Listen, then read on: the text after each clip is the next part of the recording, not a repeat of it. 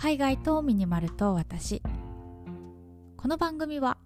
東南アジアでミニマルライフを送っているミニマリストのマーヤが100日間のシンプルライフを通して感じた偏愛アイテムをご紹介する番組です。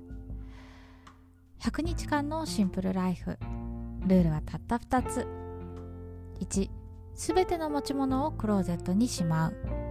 2、1日1アイテム引き出す。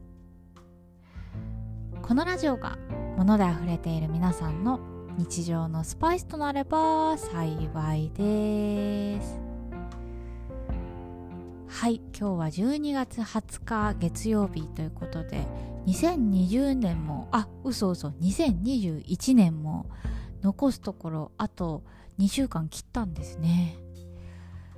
いやー、この前もお話ししましたけど、私年末年始はね、ちょっと日系のホテルで日本式お正月を迎えようかなと思っているんですけれども、皆さんはね、どんな年末年始お過ごしになるんでしょうか。というか、その前にまずクリスマスよね。皆さんクリスマスのご予定はもう決まっていますか？やっぱ忙しいのかな。私はね、めちゃくちゃ暇で多分ね、ジムに行って筋トレして終わるくらいな、本当に平和なクリスマスになりそうなんですけど、もしね、暇だよっていう方いて、スタイフでライブするよとか、なんかイベントやるよみたいな方がいらっしゃったら、ぜひお声掛けください。参加させていただきます。ということで、はい、今日はね、78日目ということで、昨日購入したアイテムをご紹介したいと思います。ユニクロ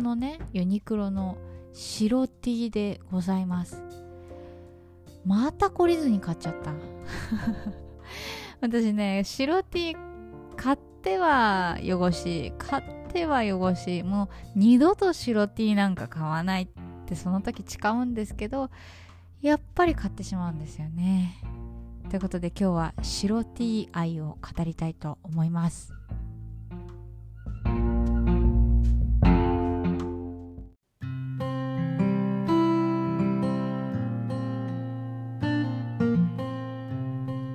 絶対に汚すって分かってるのに、なんで買っちゃうんですかね。やっぱさ、ミニマリストといえばスティーブ・ジョブスいらっしゃると思うんですけど、黒いタートルネックじゃないですか。やっぱ黒って万能なんですよね。汚れも目立たないし、なんかあとね、こう汁飛ばしても大丈夫みたいな安心感のもと着れるじゃないですか。白なんかね、もう不安で仕方ないっていう洋服なのに、なぜか買ってしまいますよね。ちなみにね、私今年の8月に白い洋服もいらないと思って全部手放したんですよ。で、その理由もね、その汁を飛ばすっていうところに絡んでるんですけど、私なんか白 T の例に取りつかれてるのかわかんないけど、毎回ね、なんか白い洋服着てご飯食べると汚すんですよ。なんか今年の8月のタイミングは購入してまだ3回目ぐらいだったのに、キムチの汁を飛ばしてしまって、お腹周りにね、3箇所赤い点がついてしまったんですよ。で、急いでね、なんか洗剤とか使ってゴシゴシ洗ったんですけど、赤い点がオレンジの点に変わるぐらいで全然落ちなくて、いや、キムチの汁めちゃくちゃ頑固なんですよ。で、うわー、まだ3回しか来てないのにって思いながら、はい、雑巾にしました。で、その前もね、同じような失敗をしてて、同じくユニクロの白 T だったんですけど、ラーメンの汁を胸あたりに飛ばしてしまいましたね。勢い余ってすすりすぎたのかな。もうちょっと上品にすすればよかったのを、もうズドズドみたいな感じで、もう熱いうちに食べたいみたいな勢いで食べてしまったら、胸に同じく3箇所ぐらい点がついてしまいましたね。一生懸命洗っても、やっぱりね、なんかなんていうの、茶色の汁がベージュの汁に変わるぐらいで全然落ちなくてさ。で、それもまたさよならしてたんですよ。でも私はこうやって汚すんだから、もう白い洋服やめようと思って、で、今年の8月にそのキムチの汁飛ばしちゃった T シャツと、あとは白いシャツを持ってたんですよ。その2着をさよならしました。で、私のね、クローゼットは一旦黒かグレーっていう、だいぶね、落ち着いた色合いに統一されたんですよ。で、そこから4ヶ月ぐらい、もうちょっと経ってるか、なんかそれぐらい経ったんですけど、また懲りずに白い T シャツを買ってしまいました。いや本当はね買うつもりなかったんですよ。そう、昨日ねたまたまユニクロに行って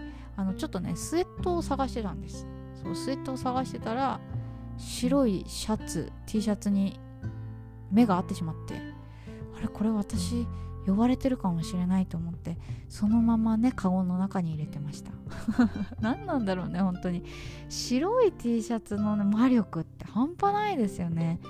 こんだけさ地味なのになんで輝いて見えるんだろうって、私本当にねちょっとこの白 T の魅力を言語化したい、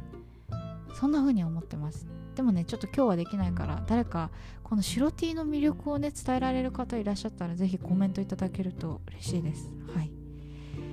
でね、私のクローゼット事情なんですけど、黒い洋服がほぼほぼ占めていて、であとはグレーのトレーナ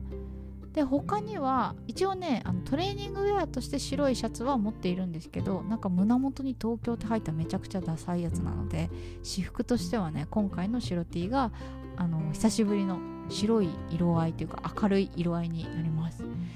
今日久しぶりにね白 T 着てウェブ会議に出たんですけど、なんか黒い洋服よりも顔色は明るく見えて、